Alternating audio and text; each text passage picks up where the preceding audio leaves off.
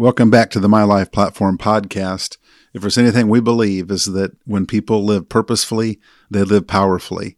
Today I'm looking forward to you listening to a conversation I'm having with my other son. You've you've met Matthew on this podcast. My younger son Andrew is with us today. Andrew, tell us a couple things about yourself. Well, I'm a college senior. I'm about to graduate here in May with a business management degree. Excited about that, but um, I'm looking forward to the conversation today. Is there anything you know about me? It's that I love loving people.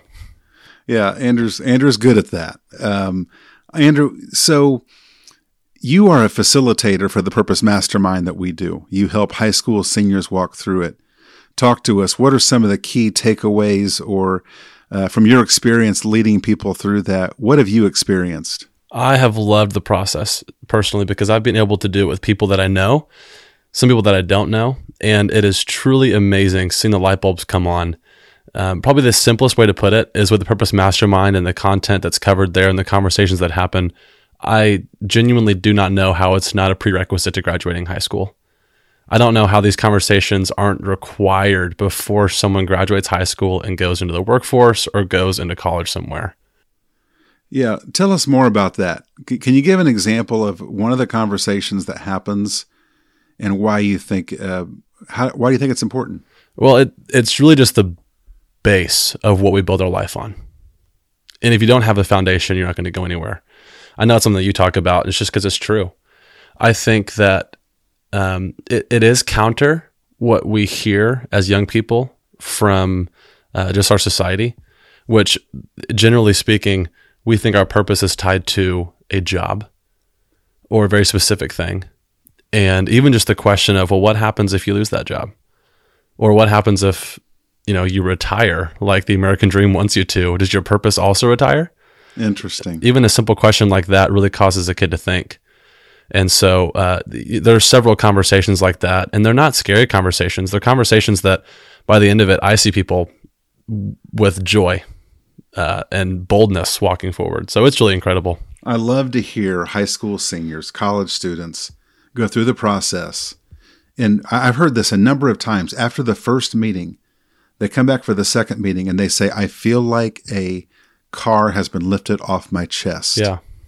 Because the change in perspective causes really a freedom. I find that many um, high school seniors, college students feel like there is one thing they are supposed to do with their life.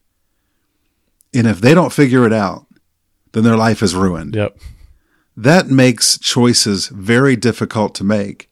And quite frankly, we end up just not making choices. Yeah. Because we're afraid.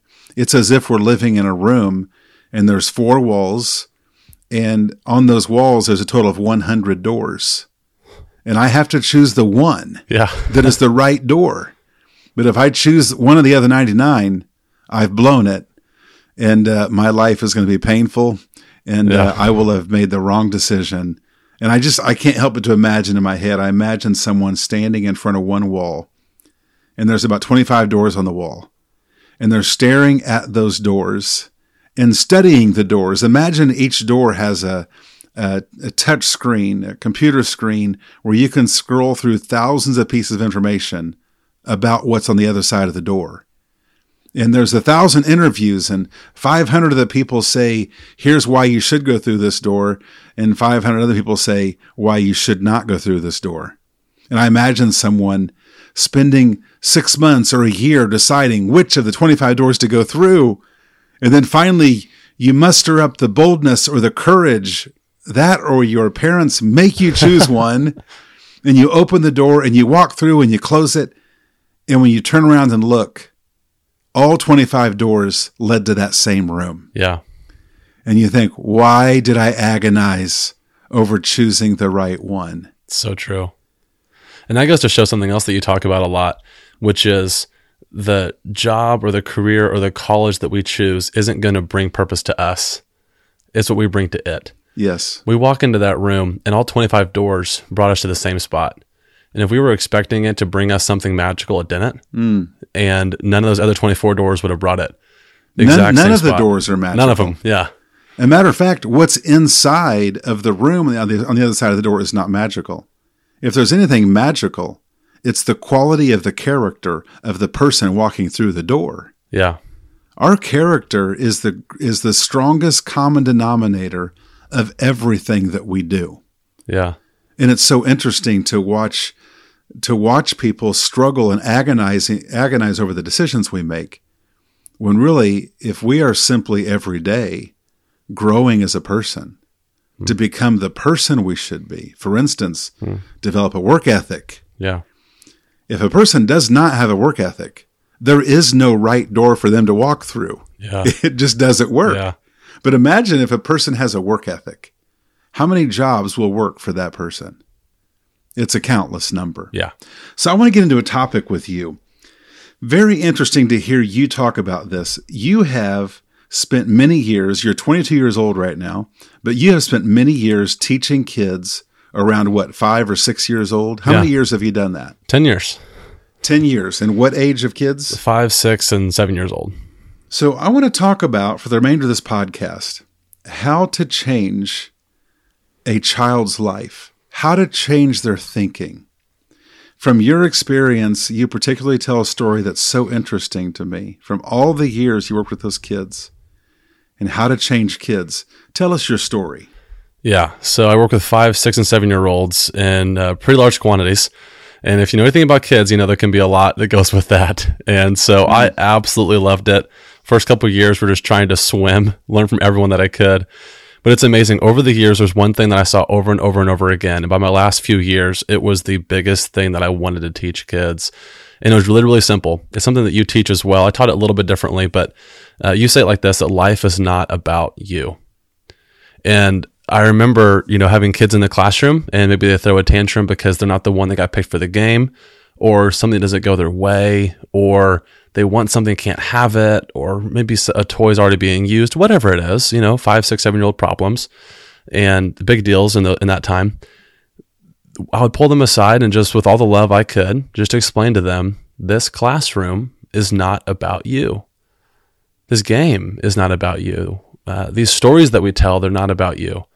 And it, it wasn't something, I, it was amazing to see their faces as, as I told them that. It wasn't that they were sad to hear that. It was almost just like a learning thing. And I had to teach this over and over again. But what's so amazing is that when it finally clicked, everything in their behavior changed.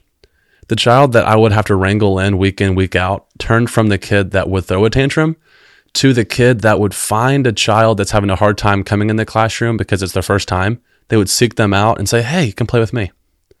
Or they would go from the kid who would ruin the game for everyone else if they couldn't play to the kid that wanted to facilitate it so someone else could play. Everything changed.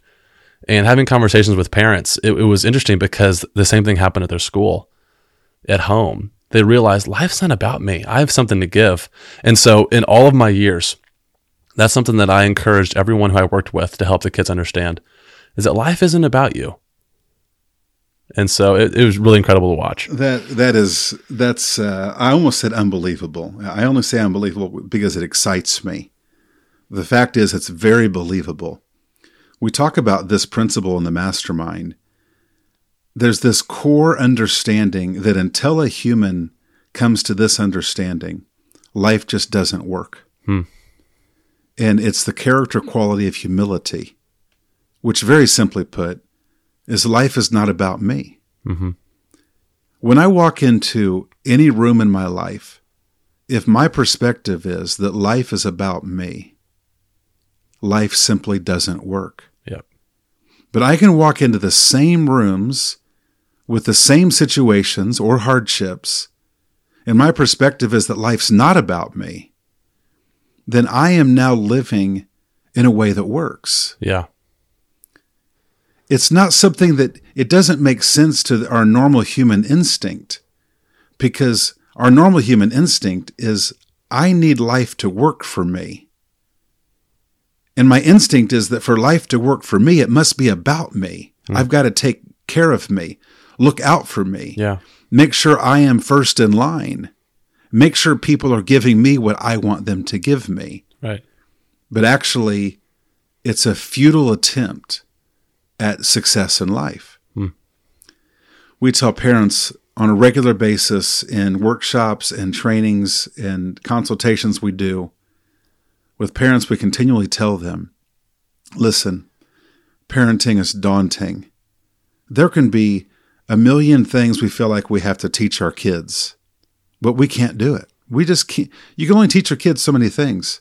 We encourage parents that when you train them in character, you train them in everything. And maybe the most core element of character that you can simply teach your child is humility. Because when your child, every every little dose of humility that they gain will bring multiplied difference in how they live their life. Now let me let's talk about how we help our child develop humility. Number 1, they see it in our life. When they see hmm. their parents doing humble things, because humility is not something you don't tell someone, "Hey, you need to be humble, young man." That doesn't it just doesn't work. Right. It just does not work. So we live out humility as parents. So that means that that we serve, we give, we do things to look out for other people because our kids they watch our life and they learn from our life. If there's anything I've learned over the years from working with literally thousands of students and in teaching in classrooms for so many years, you look at kids, you look into their eyes, you you listen to how they think. You watch how they function with other people. And whenever I came across students that really just had a great perspective on life, I'm talking about a student. I can think of students in my mind right now, students that that were very popular yet popularity didn't mean anything to them. Yeah. They were successful because their their parents were well off financially or they were a good athlete, but that didn't matter to them. It didn't go to their head. They had this kind of purposeful way of looking at life. And I would look at these students, 14, 15, 16 years old, and wonder, what is the difference in them? Hmm. Because the kid right next to them is a kid who has the same type of environment. But when, when that student walks down the hall, they walk with straight legs so that they don't cause a crease to happen in one of their brand new shoes hmm. Because they care about silly things. Yeah. So whenever I came across one of these students that really had this great perspective on life, I would always interview the family and this may be the single greatest piece of advice I could ever give a parent is to tell this story. But when I talked to these families, this re- reoccurring theme came up every time. Hmm. A family would say something like this Once a month, as a family, we go to a horse farm and help disabled children ride ponies. Wow. Or once a week, as a family, we go, we go to the bridge. There's this bridge in our city where homeless people are and we take blankets and we help bring them food.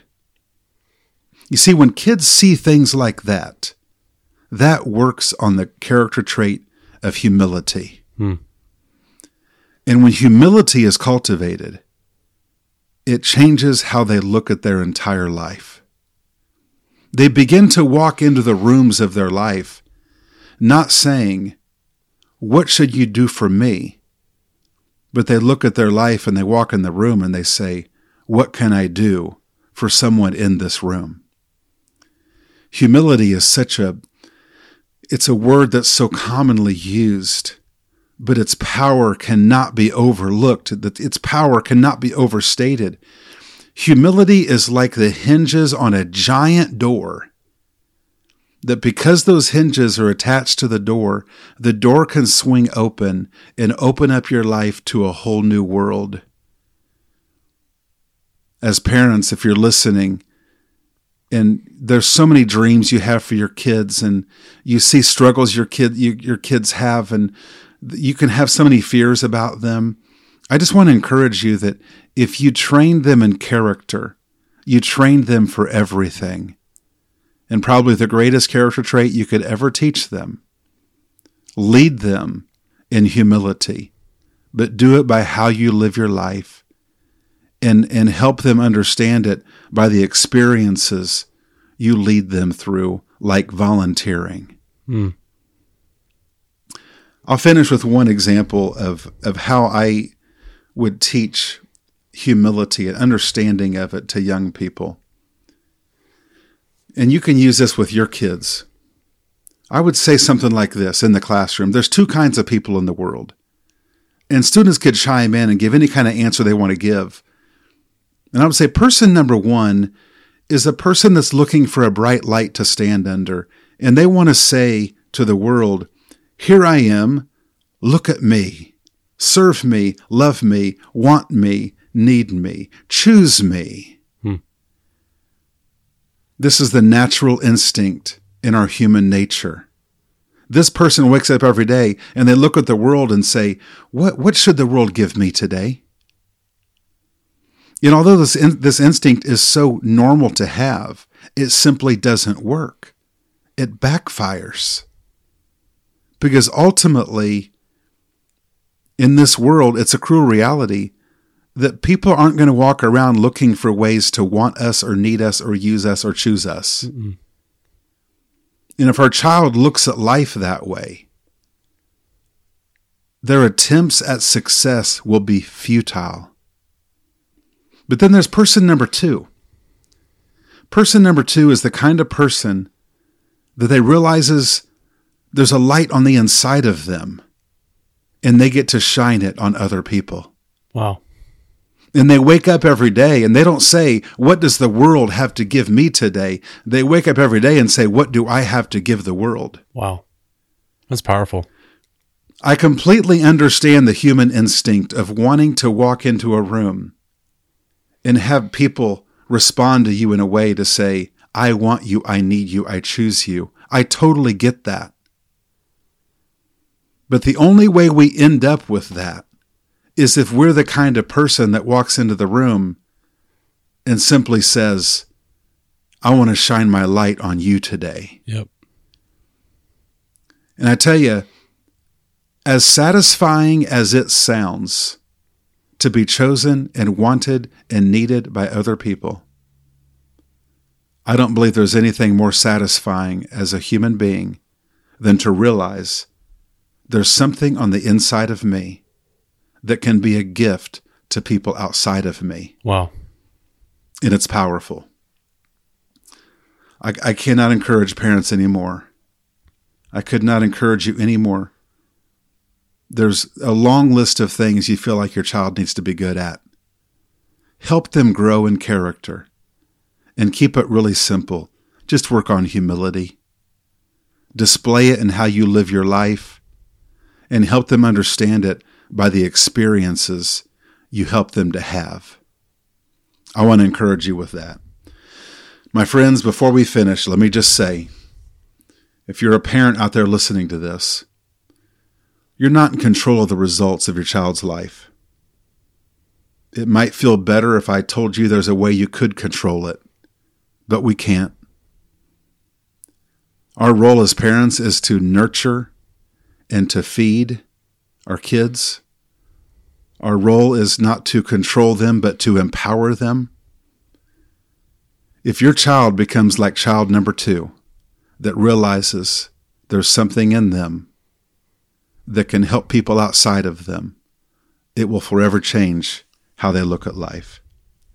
Andrew, thank you for telling your story. Is there any anything you want to attach to the end of this before we say goodbye to the listeners? Only one thing that I would share, and something I told all the told all the parents of the kids that I served if they were asked. I, I oftentimes got parents ask me questions of how they thought they were doing or different things, which was funny because I'm a, you know, 22 year old without any kids. But there's one thing that I told them, and I believe it's so, so true, is your kids will not one day grow up and be angry at you because you are not a perfect parent. What they will do is look back and thank you for loving them even when they were not perfect. And as a parent, it can be that simple. Yeah, that's really good. I love it. Friends, thank you for joining us today on the My Life Platform podcast. If you or someone that you that you know is interested in the Purpose Mastermind, you can go to markdelaney.me. We have classes for young people. Most of these are online, although I am available to come to businesses and, and groups to do this in person. Um, we have the, these groups for couples. We have them for men and for uh, women. Uh, we would love to see you in one of these groups. Until next time, thanks for listening to the My Life Platform podcast.